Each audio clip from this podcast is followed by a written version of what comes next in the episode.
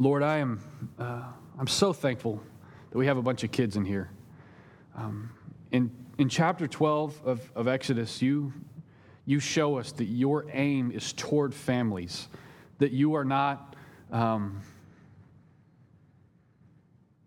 that the fact that families exist is not some sort of an accident, but it's your design, and, and your aim is toward uh, future generations that they would be faithful, and that they would keep covenant, and that they would have memorials and, and right remembrance that's specific so that we can make sure that our kids and our grandkids um, don't forget the story uh, of redemption that goes very far back.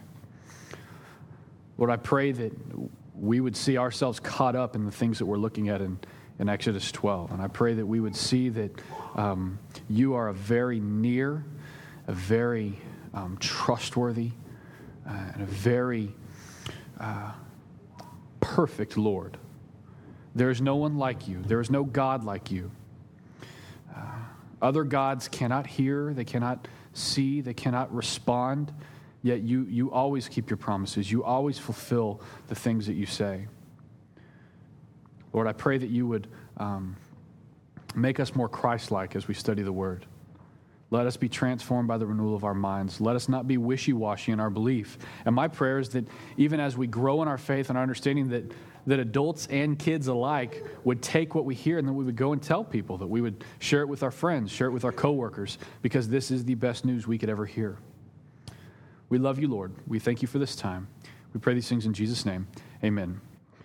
Welcome back. I'm very glad that y'all are here. Uh, these times are sweet, and I'm really thankful that we have uh, time each week in the middle of the week where we can dig in. Um, I, I don't take it lightly and uh, that y'all take your time to engage this uh, book. Um, it's very, very sweet. And so uh, I've been praying in preparation for this time and just hoping that God would continue to reveal to us more about who He is. And so uh, I'm thankful that y'all are here, and I'm glad that you're here. Um, before we look specifically at the text, why is Israel enslaved in Egypt? If we miss that, we're going to sort of miss some important details. Why is Israel enslaved in Egypt? Israel is enslaved in Egypt. Why?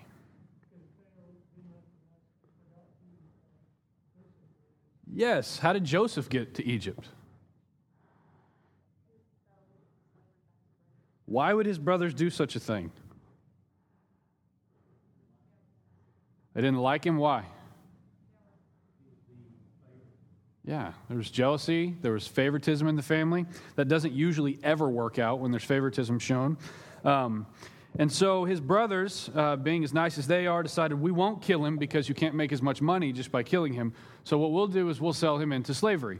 And so they sold him into slavery, and he ends up in uh, Egypt. So tell me what happened there. When he got to Egypt, what happened?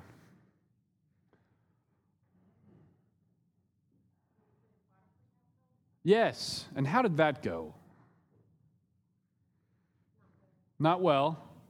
Turns out Potiphar's wife's not too trustworthy. And so she had the hots for him, put the moves on. He said no, still went to jail. So he ends up in jail. What happens in jail? He starts interpreting dreams, which is very cool. Why is that cool?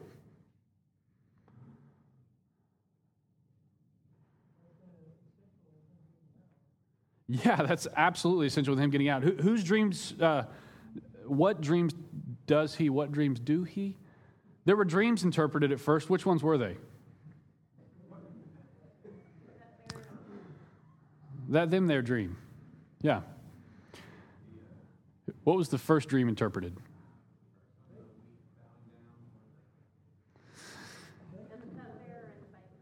Yeah, there's the cupbearer and the baker.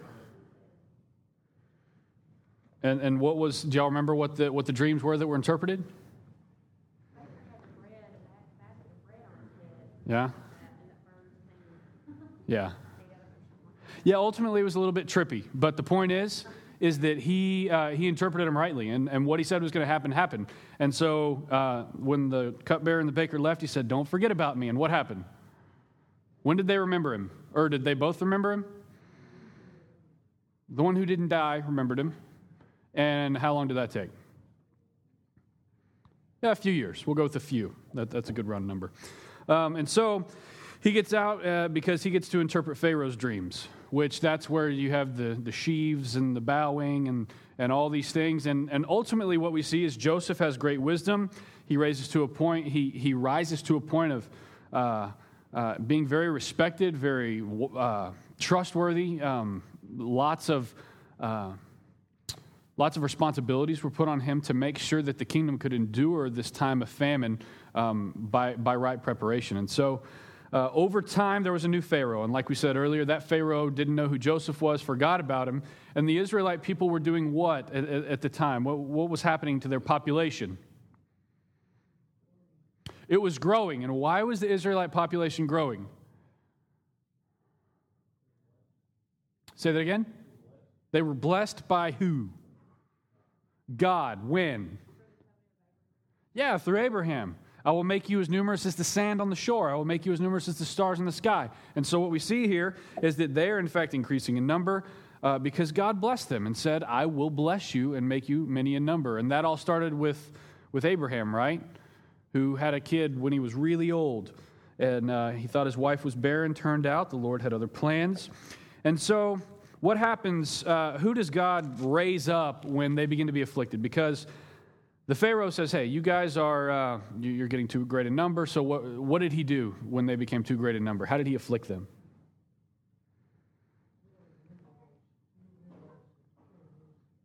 Yeah. He made them work harder. He, he resolved to, to kill uh, uh, the boys. Um, and who does God raise up? Moses. And how does he call Moses? What did, what did, how did Moses not get killed when Pharaoh was wanting to kill all the boys. Yeah, they put him in the, in the basket in the river like a little baby ark covered in pitch. And who fished him out? Pharaoh's daughter, that's right. And so, who was appointed to nurse the baby?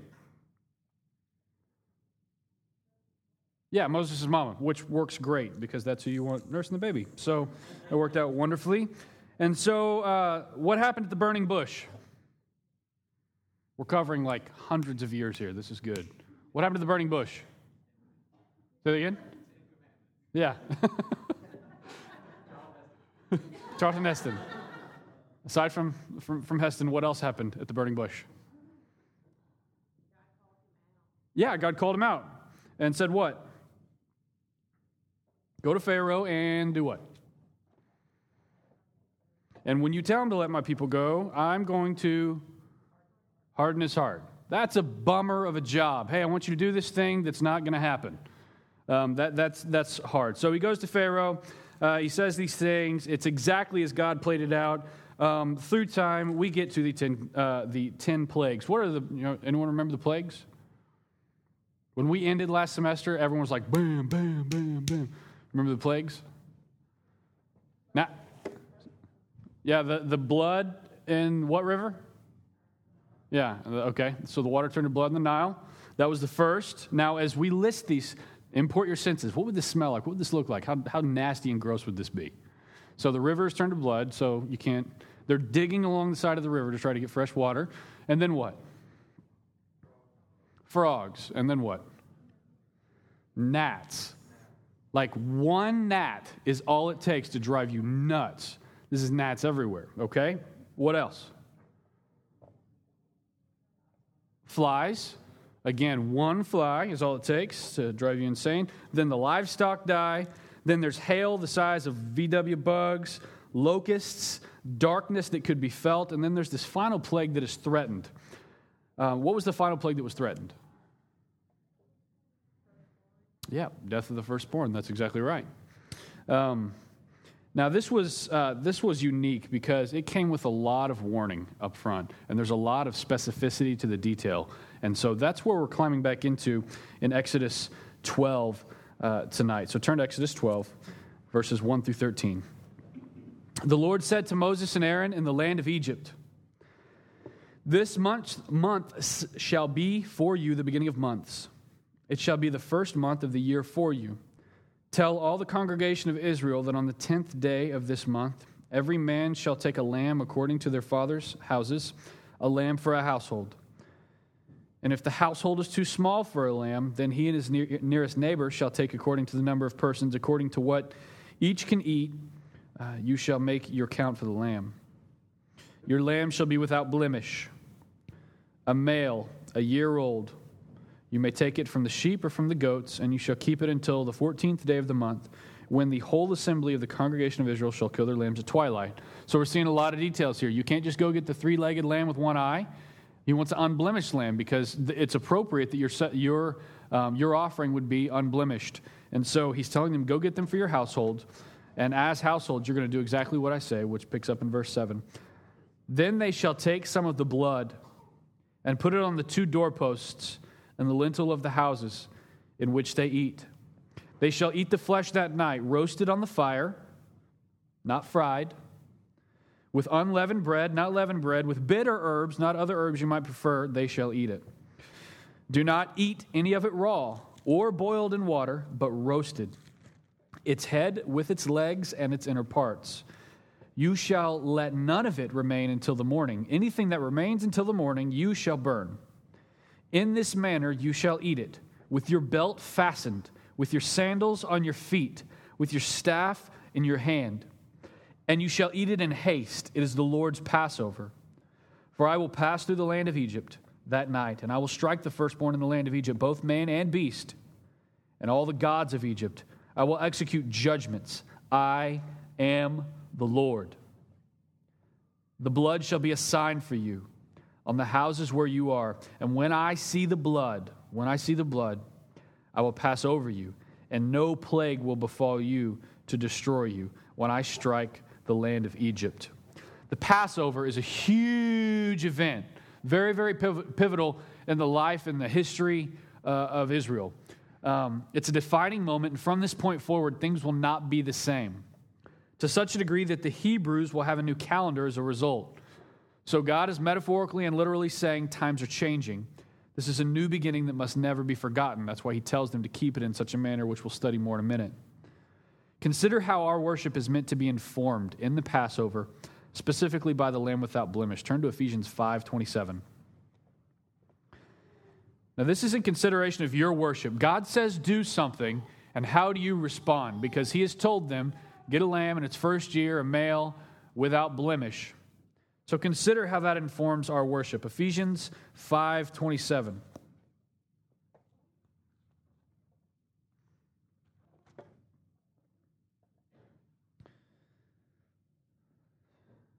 This is talking about how husbands love their wives, and it says in 27 so that he might present the church to himself in splendor, without spot or wrinkle or any such thing, that she might be holy and without blemish. So there's a theme that starts here in Exodus. Get a lamb that's without blemish, and then your aim in your worship is without blemish. You, you shouldn't be okay uh, with uh, a blemished uh, sacrifice. Turn over to Philippians 2.15. It's just a couple pages to the right. Verse 14. Do all things without grumbling or questioning that you may be blameless and innocent, children of God without blemish in the midst of a crooked and twisted generation among whom you shine as lights of the world. So we're seeing that what God is doing in Exodus 12 is really informing the way that we're supposed to live. We're not supposed to be as blemished as those who don't know God. It's not about clean noses and parted hair. It's about Christ likeness, is what we're gonna what we're gonna encounter even more as we look at this sacrifice. Turn to Hebrews 9:14.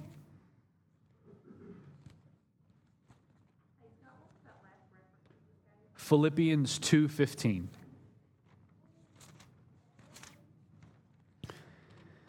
Hebrews 9:14 says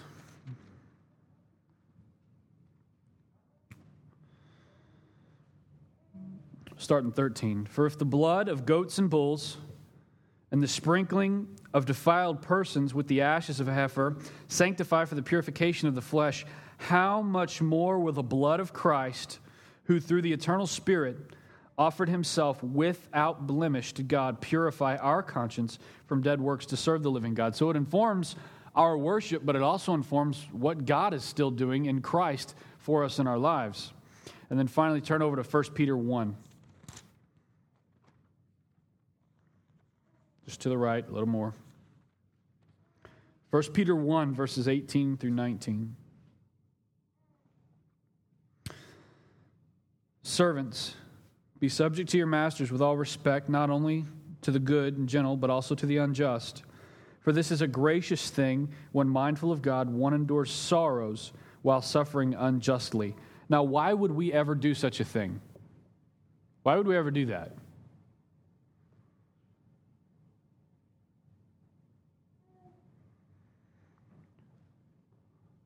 What would cause you to say, you know what?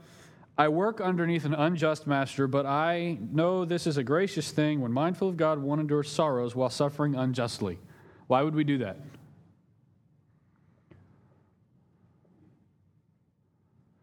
Who did that first?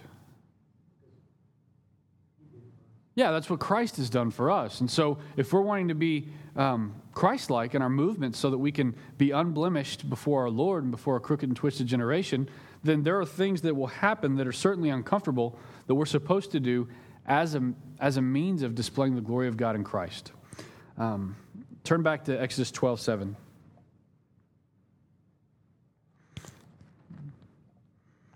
12 7 says, Then they shall take some of the blood and put it on the two doorposts and the lintel of the houses in which they eat. I want us to see that this is indeed an act of faith.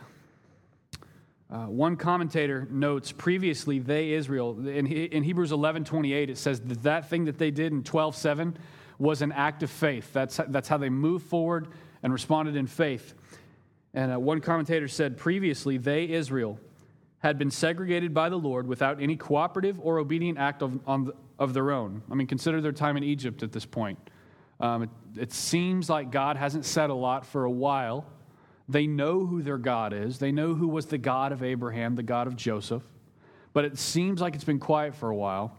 They're just kind of in their spot, living the life that is, has been given to them in Egypt, but now it changes because they had been segregated by the Lord without any cooperative or obedient act of their own. But now, by command of the Lord, Israel must take a stand, self declared as the people under the blood of the Lamb. And this is what we're seeing as faithfulness. So for you to just say, Yeah, I, I love Jesus, love God, that's wonderful. But there's a, there's a time where, just like Israel, there's a, a declaration, and there's a time where you're taking a stand as a child of God under the blood of Christ. So, what we'll read from this point forth is not just the motions. This isn't how they just went through the motions of Passover, but what we're reading is what faith looks like. This is human faithfulness as a direct result of God's faithfulness to his purposes, his plan, and his word. Look at verse 8 in Exodus 12, 8 through 10. They shall eat the flesh that night, roasted on the fire with unleavened bread and bitter herbs. They shall eat it. Do not eat any of it raw or boiled in water, but roasted, its head with its legs and inner parts. And you shall let none of it remain until the morning. Anything that remains until the morning, you shall burn. God is revealing to us that his plan for redemption has a very unique balance to it. First, this is specific. What are some specifics we see in how they're supposed to partake of the Passover? Just what are some specifics that y'all heard as you observed? Boil. What else? The time of day? What else? Yeah, staff in hand, loins girded, sandals on your feet. How else are they supposed to eat? In haste. How else? Every bit of it. It's not, this isn't like, this is not show up barefoot, don't know where your staff is, loins ungirded, kicking back on the sofa, just, oh, I, I, I just want a little bite. I just want, and don't, I don't like the bitter herbs hook me up with uh, you got some some olive oil or something I can you know like they do at uh, that fancy Italian restaurant. Um, this is this is a picture of God saying I, I have a specific way in which I want you to be faithful to me. And so there are specifics, and this should give us warning to be careful about going freestyle with our faith. This is something we talked about in our last time together, and I want to recap it again. Freestyle with our faith. I personally prefer my steak rare. I wouldn't have liked the way they wanted it cooked. I'd be like, ah, it doesn't taste as good. I prefer my steak rare. But preference gives way to faithfulness. Preference gives way to faithfulness. If you have a preference, yet faithfulness is saying this, preference gives way to faithfulness. That, that's the way it's supposed to be in the life of a believer. Now, unfortunately, for a lot of believers, we say, well, if God really loves me, then he wouldn't want me to have to change my preference, so my preference must be faithfulness. And that's, that's illogical reasoning that's unbiblical. Preference always gives way to faithfulness. Obey God no matter what the cost, even if you're suffering unjustly, like Christ. The two are not always easily reconciled, faithfulness and preference, which is why preference is secondary or obsolete if unfaithful. What are some ways that people can go freestyle in their faith? Freestyle in their faith. That's common but unbiblical. What are some things that are common but unbiblical? Disengaging from community. Yeah, that, that's, the, uh, that's actually the community you live in. The majority of Greenville, Texas, Hunt County says, I'm square with God, love Jesus, don't hate either of them, we're good, but I, I, really don't have much use for the bride of Christ, for the local church. That's the community you live in. That's, that's a preference that some have, um, but that's not necessarily biblical to be able to disengage from community and say it's not a, not a necessary thing. What are some other things? Ways, ways we can go freestyle in our faith?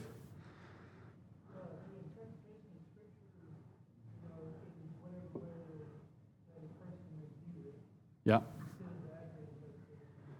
Yeah, yeah, we settle for inaccurate interpretations by saying, well, that's just my interpretation, that's your interpretation, we have different interpretations. What we learned at our teachers' meeting on Sunday is there's one right interpretation. There may be different applications, but there's one right interpretation. Otherwise, God's wishy washy and just, He's like, here, do with it what you want. That's not how our God works. So there's one interpretation that's right. It has many applications, but we settle for, for uh, less than the truth when we, when we settle for something less. What are some other ways we can go freestyle in our faith? Y'all are being timid. There, I mean, there's some great answers y'all give right now. Just totally step on someone's toes in the room. It'd be exciting. Not worshiping because it may not be your style. Yeah. Yeah.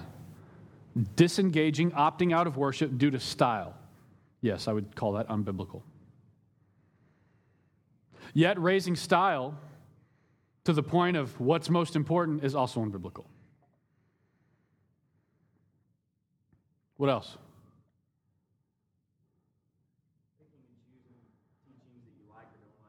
Yeah. Yeah, the read real fast portions of your Bible where you're like, ooh, I do not like that. Let's move on to the next thing where that's breathed out by God, profitable for reproof, correction, training in righteousness, that you could be competent and equipped for every good work. I think I'll opt out of that. I don't like the way that is. That's unsavory. Like I said, I, I don't like bitter herbs. You can opt out of that. What else? Anything else? Not submitting to authority. Yeah, that, that's probably one of the biggest reasons that you can't ever remedy differences in a body. Some, I mean, there's a lot of time. The church is sort of known right now for those people who don't know how to argue without splitting ways, and that's not the way it's supposed to be. One might be because there's no right biblical leadership in order, and the other might be because someone says, "Who are you?" And you know, um, that would be unbiblical as well. So while faith can have many expressions, the expression itself does not change faith. Faith can have many expressions, but the expression does not change faith. So if you go too far in the pursuit of uniqueness or artsiness or freedom, you can find yourself dismissing aspects of the faith, uh, like the local church or corporate worship or giving or singing or you name it. Um, I almost did that on accident. When I was 19, I decided I wanted to buy an old Taco Bell that was empty and turn it into a place that was better than church because I was annoyed with church at the time. I would have dismissed many important aspects of the faith had that worked, but you can't get credit for a commercial building at 19, so it doesn't work. Um, completely consumed. The, the sacrifice is to be completely consumed.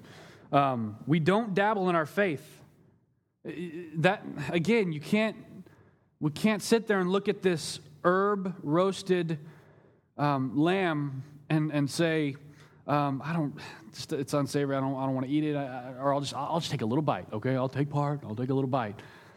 Fully consumed. And the picture here is we don't dabble in our faith. We don't dabble in Christ. Faith is all consuming because Christ is meant to be completely considered and obeyed.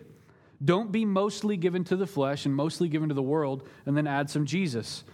Don't let Christ be a small part of your life. I mean, these are, these are basics of faith that God is trying to instill in his people as he pulls them out of Egypt and moves them towards the promised land where they can only operate in a way where they're totally dependent upon God.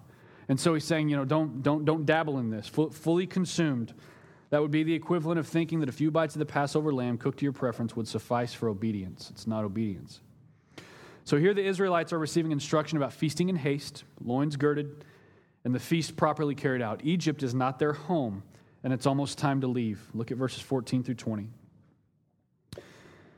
This day shall be for you a memorial day, and you shall keep it as a feast to the Lord throughout your generations, as a statute forever. You shall keep it as a feast. Seven days you shall eat unleavened bread. On the first day you shall remove leaven out of your houses. If anyone eats what is leavened from the first day until the seventh day, that person shall be cut off from Israel. Now, I want to make sure that I believe this, and other people who are significantly smarter than me uh, believe that cut off from Israel here is not, uh, we're going to kill you. That's not what that is. And it's not necessarily like banishment from the nation. Um, I believe it's you're not going to take part in this because you're doing it wrongly. Um, it's sort of the adult equivalent of you're going to sit in timeout and you're not going to get to have the fun that everyone else is having because of the way you're acting, because it misrepresents truth. Um, remember, the wrath of God is towards unrighteousness because unrighteousness suppresses the truth. And so what I see is they're cut off if they partake of the leaven because they're suppressing the truth in an unrighteous manner by not walking according to what God has said. Verse 16. On the first day, you shall hold a holy assembly, and on the seventh day, a holy assembly. No work shall be done on those days, but what everyone needs to eat, that alone may be prepared by you. And you shall observe the feast of unleavened bread, for on this very day I brought your hosts out of the land of Egypt. Therefore, you shall observe this day throughout your generations as a statute forever. In the first month, from the fourteenth day of the month at evening, you shall eat unleavened bread until the 21st day of the month at evening. For seven days, no leaven is to be found in your houses. If anyone eats what is leavened, that person will be cut off from the congregation of Israel. Whether he is a sojourner or a native of the land, you shall eat nothing leavened. In all your dwelling places, you shall eat unleavened bread. Now, using our observation skills here, what are some details that we need to pay attention to in regard to what God is calling his people to take part in? Consider things that stick out, words repeated, and specific details. Unleavened bread, unleavened bread, unleavened bread, nothing leavened, nothing leavened, nothing leavened. Yeah, that's an important detail. So at this point, if you had no idea what uh, leavened meant, you might look that up because this is an important detail that we will discuss. What are some other things? The time period. Yes. Say that again? Yeah. And if you disobey, you'll be cut off from Israel. So there's, there's some consequences there that are not to be taken uh, lightly. Well, yeah. Get the leaven out of the house. Not just don't partake of it, get it out of the house. See, if you misread the passage, you could, you could miss that point. That's a really important point. Yeah, for all generations and forever. Are we still in forever. I think so that problematic to anyone else? We'll handle it very gently and carefully.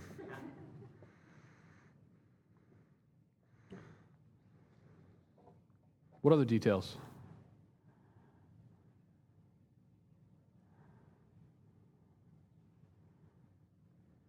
I want to give a word on 11, and then we'll work through some of those details.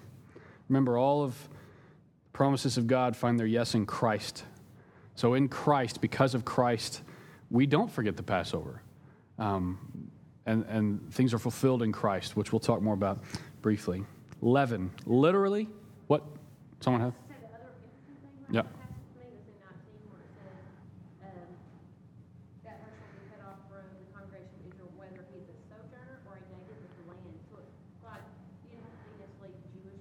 Yeah.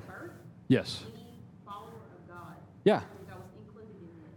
Yeah, yeah, God's not racist. And so the ethnic issue here is not, it's not just ethnic Israel. And some people say it was only ethnic Israel for a long time and then it changed. And then you look at the full inclusion in Romans 11. But here you see this picture of their worship must have gathered some in. That's what I mean, you've heard Ben say the long arm of evangelism is a healthy church. I think we see it right there.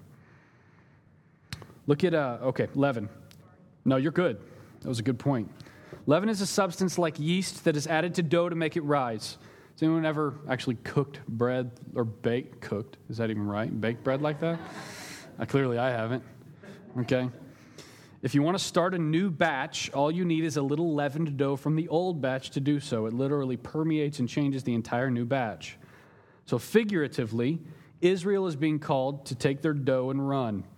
The picture here is consume Christ completely and walk in decisive newness. When we're looking at leaven, consider decisive newness. Turn to 1 Corinthians 5. Your kids, I, I think um, Tiffany was trying to bake unleavened bread today, and so this will be something the kids engage if it didn't get leavened and ruined. it's funny. That's a funny problem we have today. Um, but um, engage your kids in this conversation.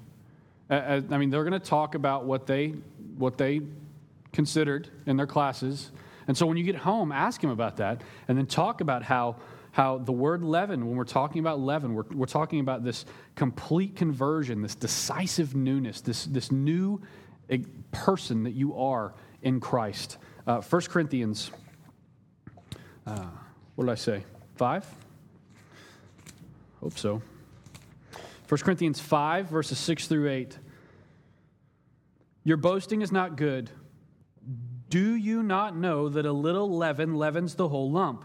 Cleanse out the old leaven that you may be a new lump, as you really are unleavened. For Christ, our Passover lamb, has been sacrificed. Let us therefore celebrate this festival not with the old leaven, the leaven of malice and evil but with the unleavened bread of sincerity and truth. This is in Corinthians, Paul's letter to the church in Corinth, many, many years later. So, what's happening here in Exodus 12 is truth that is permeating and explaining um, God's will to future generations. And that's why it's kept as a memorial. The aim is future generations.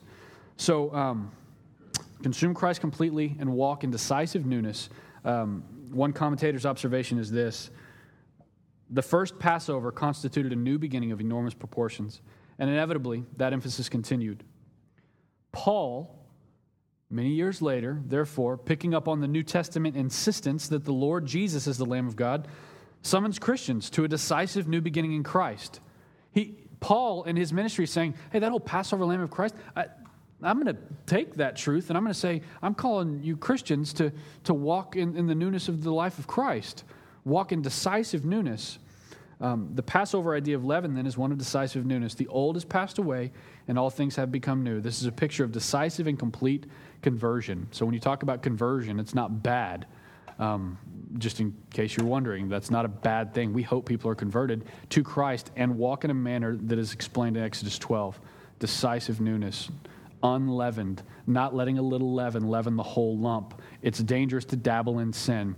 Don't dabble in sin, and also don't dabble in Christ. Consume Christ completely. Let him be what you're completely about. That's what's being explained here. So, how does this inform the Lord's Supper that we partake of each week? Uh huh.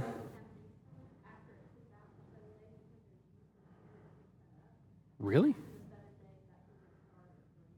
Just because it's in the air? Dude, don't even dabble.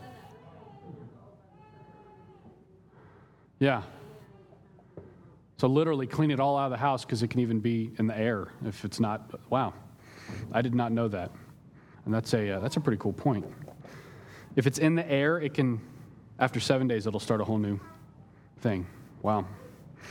So yeah, don't dabble. Don't dabble. If it's in the air, it, it, it'll it'll run its course and permeate all the way through. Uh, so, how does this inform the Lord's Supper that we partake of each week?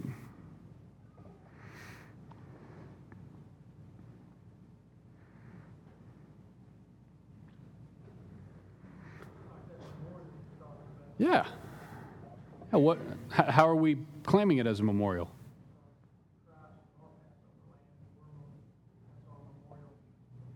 Yeah. Yeah. I've always thought it would be funny to pass out loaves because you have to completely consume it and just watch everyone kind of, uh, what do I do? Um, yeah, Christ is our Passover lamb, and we're mindful of that. When it says do all the tables Say, do this, this do in remembrance of me. Um, that's at like churchfurniture.com or whatever. And, um, and so the remembrance is not just like wishy washy, flaky, like, oh yeah, Jesus, we love him. Okay. Huh. It's specific remembrance. The remembrance that we're called to is very specific. Don't just, don't just be vague in your worship, be specific.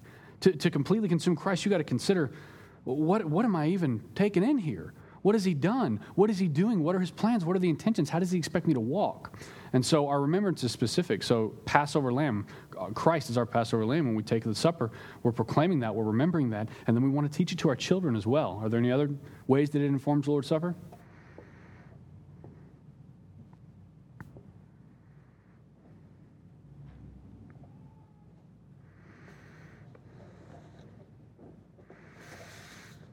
Y'all think about that. I just, I just think that the degree of, we don't have to do all this work to prepare for the supper. Yep. Yeah. Yeah. There's a sense in which you're like, man, this is scandalous that I'm partaking of this. He has done something that is outside of me. I could not accomplish this on my own. Um, I don't have to go and get the, the lamb and, and do all the stuff and the roasting and all that. This is something that, that Christ has done for me.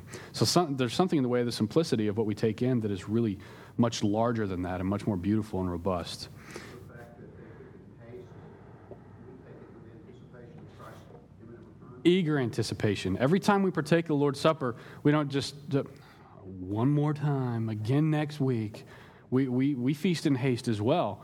Loins girded, staff in hand, sandals on your, on your feet. That's how we're supposed to operate in all things on earth. And, and, and Passover and Lord's Supper uh, remind us of that, that this is not our home. And in fact, we too are being led towards a promised land. So there's serious consequences for eating that which is leavened, and we need not miss that. Look at verses 21 through 28.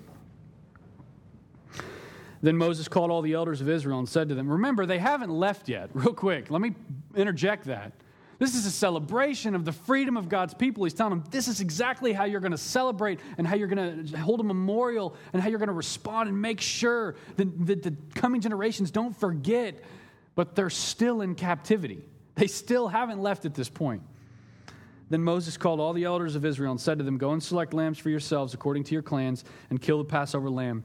Take a bunch of hyssop and dip it in the blood that is in the basin, and touch the lintel uh, and the two doorposts with the blood that is in the basin. None of you shall go out of the door of his house until the morning, for the Lord will pass through to strike the Egyptians. And when he sees the blood on the lintel and on the doorposts, the Lord will pass over the door and will not allow the destroyer to enter the houses to strike you. You shall observe this rite as a statute for you and for your sons forever. And when you come into the land that the Lord will give you, as he has promised, you shall keep his service. You shall keep this service. And when your children say to you, What do you mean by this service? You shall say, It is the sacrifice of the Lord's Passover, for he passed over the houses of the people of Israel in Egypt when he struck the Egyptians, but spared our houses. And the people bowed their heads and worshiped.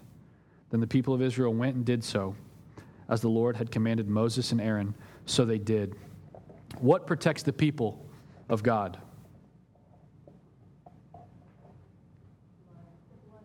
The, blood of the Lamb. It's both actual and poetic. What protects the people of God is the blood of the Lamb. What must the blood, well, it must be seen. Uh, by who? Who sees the blood? God. While it's not works based salvation, there is a decisive action to be taken in obedient response to God's command. Don't just say that's a good idea, God. Don't nod in approval. When Moses is relaying what God says, don't say, Amen, that's good. Hallelujah.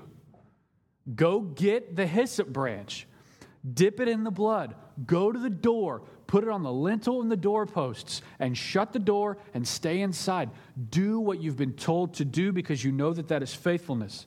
What are they being protected from? Yeah, who are they being protected from? God the destroyer. That's not a not a lot of us like to think of God like that, the destroyer. There's a lot of thinking that's just biblically flawed where um, people think that God saves us from Satan. You know, we're redeemed because Satan has the right over us, and, and we're redeemed. And, and in a sense, he certainly redeems us from being children of, of disobedience. Um, but God's wrath is towards unrighteousness because unrighteousness suppresses the truth. The way Egypt has been living is suppressing the truth about who God is. And God is coming in in his wrath to execute perfect judgment. And so the blood on the doorpost protects Israel from God because God is about to clean house in a way that is done in perfect judgment. God ordains these memorials and these solemn assemblies with an aim toward the family unit. Don't, move, don't, don't miss that. We, we try to be family oriented in, in, in, all of the things we do at Crosspoint because we really believe that that's a God ordained thing that God says, I'm targeting families. That doesn't mean that if you're not with a big family, you're not welcome. But our hope is that you wouldn't just be introduced to only other single people, but that you would be involved in, and, and move in with, with families and work and live with families so that we can see what God's doing here, that the family unit is uh, no small thing in the eyes of the Lord. He created it. He has specific aim towards generational faithfulness. The observance gives opportunity to teach your children. This is not a side note, but a part of your worship. A part of your worship is teaching your children as you go. It's not, I'll give a little side note to my kids over here about what's going on. It's you are teaching them as part of your worship. You're bringing them along. You're tending the flock as an expression of your love for God. Remember John 21. Peter, do you love me? Peter, do you love me? Peter, do you love me? Tend my flock, feed my lambs, um, feed my sheep. This picture is you do that with your children and others as an expression of your love for God. There's an ESV note here that Israel's identity as the people uh, whom the Lord had brought out of Egypt uh, was to be formed not only through faithful participation in the celebration of Passover, it wasn't enough just to faithfully participate. Faithful participation is important, especially in the Passover, but it's not enough just to faithfully participate, but also by proper narration of what it signifies. That's challenging. If you're taking part in something you can't really explain to your children, you might just be going through the motions. That should be sobering. It's sobering for me. It's challenging. If you're taking part in something that you can't really explain to your kids, you might just be going through the motions. And as a pastor, I'm not here to say, slap on the wrist, shame on you. I'm saying, dig in, dig, ask questions. It's so good to be able to know that God gives us insight and understanding into his ways. So if you find us gathering, like, why do we sing? Because God told us to sing. He said, bring a sacrifice of praise. Why do we do that? Because he tells us to keep it as a memorial, to look towards future generations. Uh, why do people give money to the church? That's weird to me. Why would I give my money away? Well, there's things in the Bible that we can look at to understand that all these things that, that you could possibly have a problem with, or just go through the motions and ask, could I explain this to my kids or someone else's kids? And if I can't explain it, I might just be going through the motions. It should be challenging and sobering.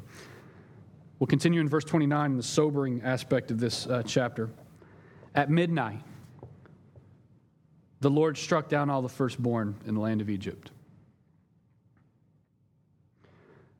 This actually happened. Don't just read this and listen as a story in a faraway land long, long ago. This actually happened, and it should sober us up, and it should captivate our, our minds and our hearts to consider what's going on. At midnight, the Lord struck down all the firstborn in the land of Egypt, from the firstborn of Pharaoh, who sat on his throne, to the firstborn of the captive who was in the dungeon, of all the firstborn, even of the livestock and Pharaoh rose up in the night, he and all his servants and all the Egyptians, and there was a great cry in Egypt. For there was not a house where someone was not dead. Then he summoned Moses and Aaron by night. Are your loins girded? Are your sandals on your feet? You got your staff in hand? You're going to get summoned at night. And said, Up Go out from among my people, both you and the people of Israel. Go, serve the Lord as you have said. Take your flocks, take your herds as you have said, and be gone, and bless me also. This is sobering. This is God's fulfillment of his promises as he acts and moves in perfect judgment. There is no part of God's movement that is rash. There is no part of God's movement that is unfair. There is no part of God who is able to fly off the handle in a way that's dishonorable. God's moving in perfect honor and perfect justice. Again, import your senses and consider what this would have sounded like.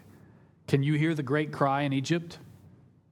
Imagine if We just opened the doors here, and, and not one house in Greenville had, there wasn't one house where someone wasn't dead. Think about the cries that you would hear coming, breaking through the night sky. Think about the weeping. Think about the terror. Think about the, the, the just sense of, I don't even, I don't even know what to do. This is all, and, and it's all around me. It's not just even in my home, but it's all around me. So the people who would generally comfort are mourning themselves. I mean, this is really tragic.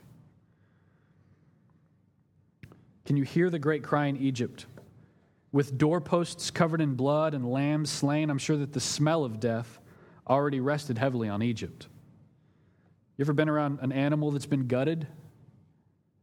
It's a pretty pungent smell. I'm sure the smell of death was already on Egypt. But now the reality of death rests even more heavily than the smell. Egypt un, Egypt's unwelcome guest has made himself known. Yet the midnight of deliverance has arrived for God's chosen nation. Imagine being an Israelite. Every Israelite alive at this time was born into slavery. Imagine being an Israelite born into slavery, looking at your firstborn who was also born into slavery, and together you listen to wailing and weeping and mourning and terror, knowing that it is only the decisive work of God that allows you to share that moment. This is sobering. At this moment, the realities of your God would be clear. At this moment, the realities of who your God is and what He is doing and how He has proclaimed something and done that very thing. He fulfills His promises, He keeps them. The realities of your God at that moment would be clear, they would be precious, and they would be overwhelmingly comforting as you look at your firstborn. Look at verse 33. The Egyptians were urgent with the people to send them out of the land in haste, for they said, We shall all be dead. I went to a funeral today. And there's a reality when you go to funerals where the reality of death sets in like it doesn't on a normal Wednesday. You, you think, you know what? The work that we're about here is important. The work that we're about here is urgent. Death is very real. It happens to many people every day. You never know when your day is the last day. So the work of, of ministry that the saints, the saints are equipped for is very important, and, and you gain perspective in it when you look at death. But something we consider here is the Egyptians were urgent with the people to send them out of land in haste, for they said, well, shall, We shall all be dead. It's not enough just to fear death. It's not enough just to fear death. The Egyptians did that. And I would even say it's not enough just to be fearful of God. You must consume the lamb completely. You must be covered in the blood of the lamb. You must not dabble in it. It's not enough to only fear death. Look at verse 34. So the people took their dough before it was leavened, their kneading bowls being bound up in their cloaks on their shoulders. I mean, they're going in the kitchen and grabbing stuff and saying, We're gone, we're out. We were feasting in haste, and now they are telling us to leave in haste. The people of Israel had also done as Moses had told them, for they had, listen to this, they had asked the Egyptians for silver and gold jewelry and for clothing, like on their way out. Hey, hey, that gold, you mind, you mind if I put it in my little bowl here? I'm going to take it with me. They, they plundered the Egyptians in this way. Listen, um, they asked for silver and gold jewelry for clothing. And the Lord had given the people favor in the sight of the Egyptians so that they let them have what they asked. Thus they plundered the Egyptians.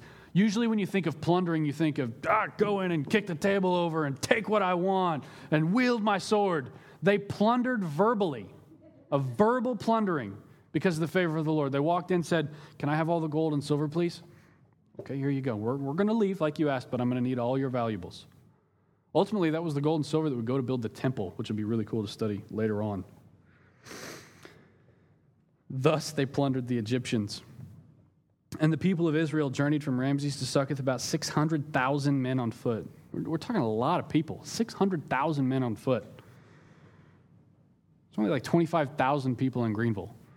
If you take just the men, you're talking about for like 24 times the population of Greenville journeying out, just the men, besides women and children.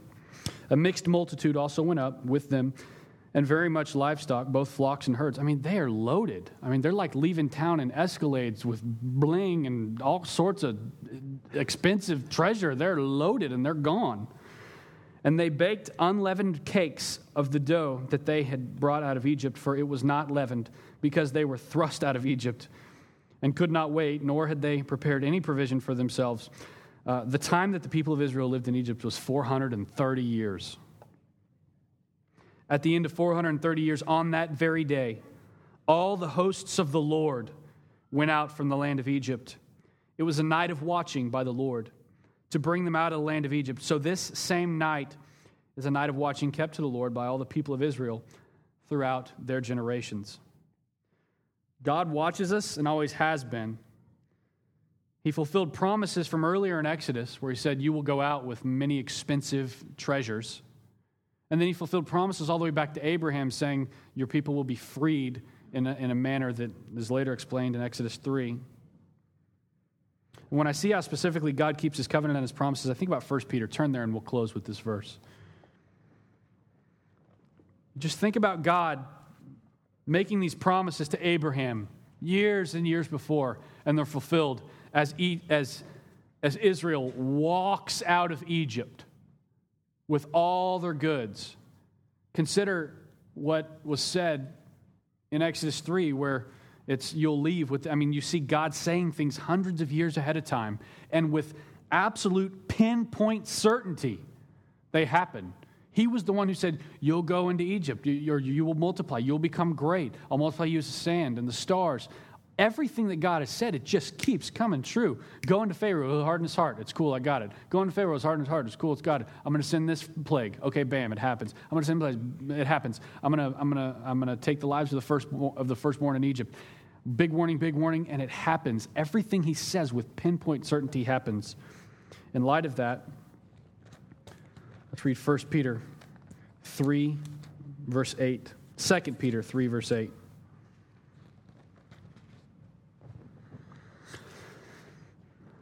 But do not overlook this one fact, beloved. He's speaking to you that with the Lord, one day is as a thousand years.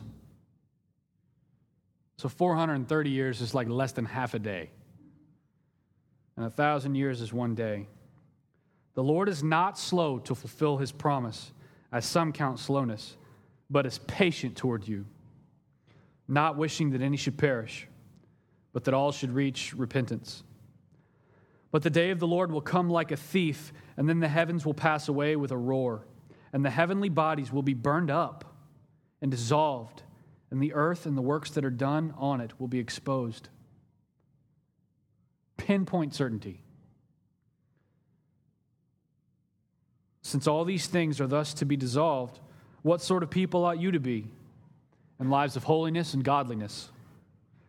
waiting for and hastening the coming of the day of God, because of which the heavens will be set on fire and dissolved, and the heavenly bodies will melt as they burn. But according to his promise, we are waiting for new heavens and a new earth in which righteousness dwells. That's our promised land. It's absolutely certain. Like, just as certain as all this other stuff happened, that's happening. That's going to happen. That's, that's, that's what we're doing. We're walking in faith, saying, I believe God said it. Everything else He said happens, and I believe He said this, and I absolutely believe it's going to happen. And if I'm not covered by the blood, that's where my problem comes in. If I'm not covered by the blood of the Lamb. Before chapter 12, Israel could not leave Egypt. By the end of chapter 12, Israel could not stay in Egypt. My hope for us is that we would walk in a manner worthy of the call placed on our lives. Israel would now have to go and walk with God. That's how a lot of the old commentators say it. They would go and walk with God now. And uh, that's what they're doing, literally walking through the wilderness, trusting Him for the most simple of provision, in eager anticipation of the promised land. Walk, we walk in the same way, looking to God, following His lead, trusting Him for provision, in eager anticipation of the new heavens and the new earth in which we will get to dwell in the presence of the Lord without sin. It is so good to know that's not an if. This is absolutely certain. Let's pray. Lord, I pray that you would allow us to, um, to not doubt. When we see what you say and what you proclaim and what you say is going to happen, and we compare it with what you have said before and what has happened, we know that there is, there is no doubt that you are a God who, does, who is not wishy washy. You are a God who um, is completely trustworthy. You are a God who does not say one thing and then, and then sort of changes his mind. Um, yet in our ministry, you call us to, to reason with and to help the doubter. So keep us from scoffing, because scoffing brings division. Keep us from looking at this and saying, whatever, that's not going to happen. That's divisive. But Lord, if anyone in here is doubting, I pray that another fellow brother or sister in Christ would come alongside them. Or maybe they're not brothers and sisters in Christ yet. But I pray that discipleship would happen and someone would come alongside and, and love the doubter and be patient with the doubter and to reason with the doubter. And where we have doubts, I pray that you would teach us to trust you.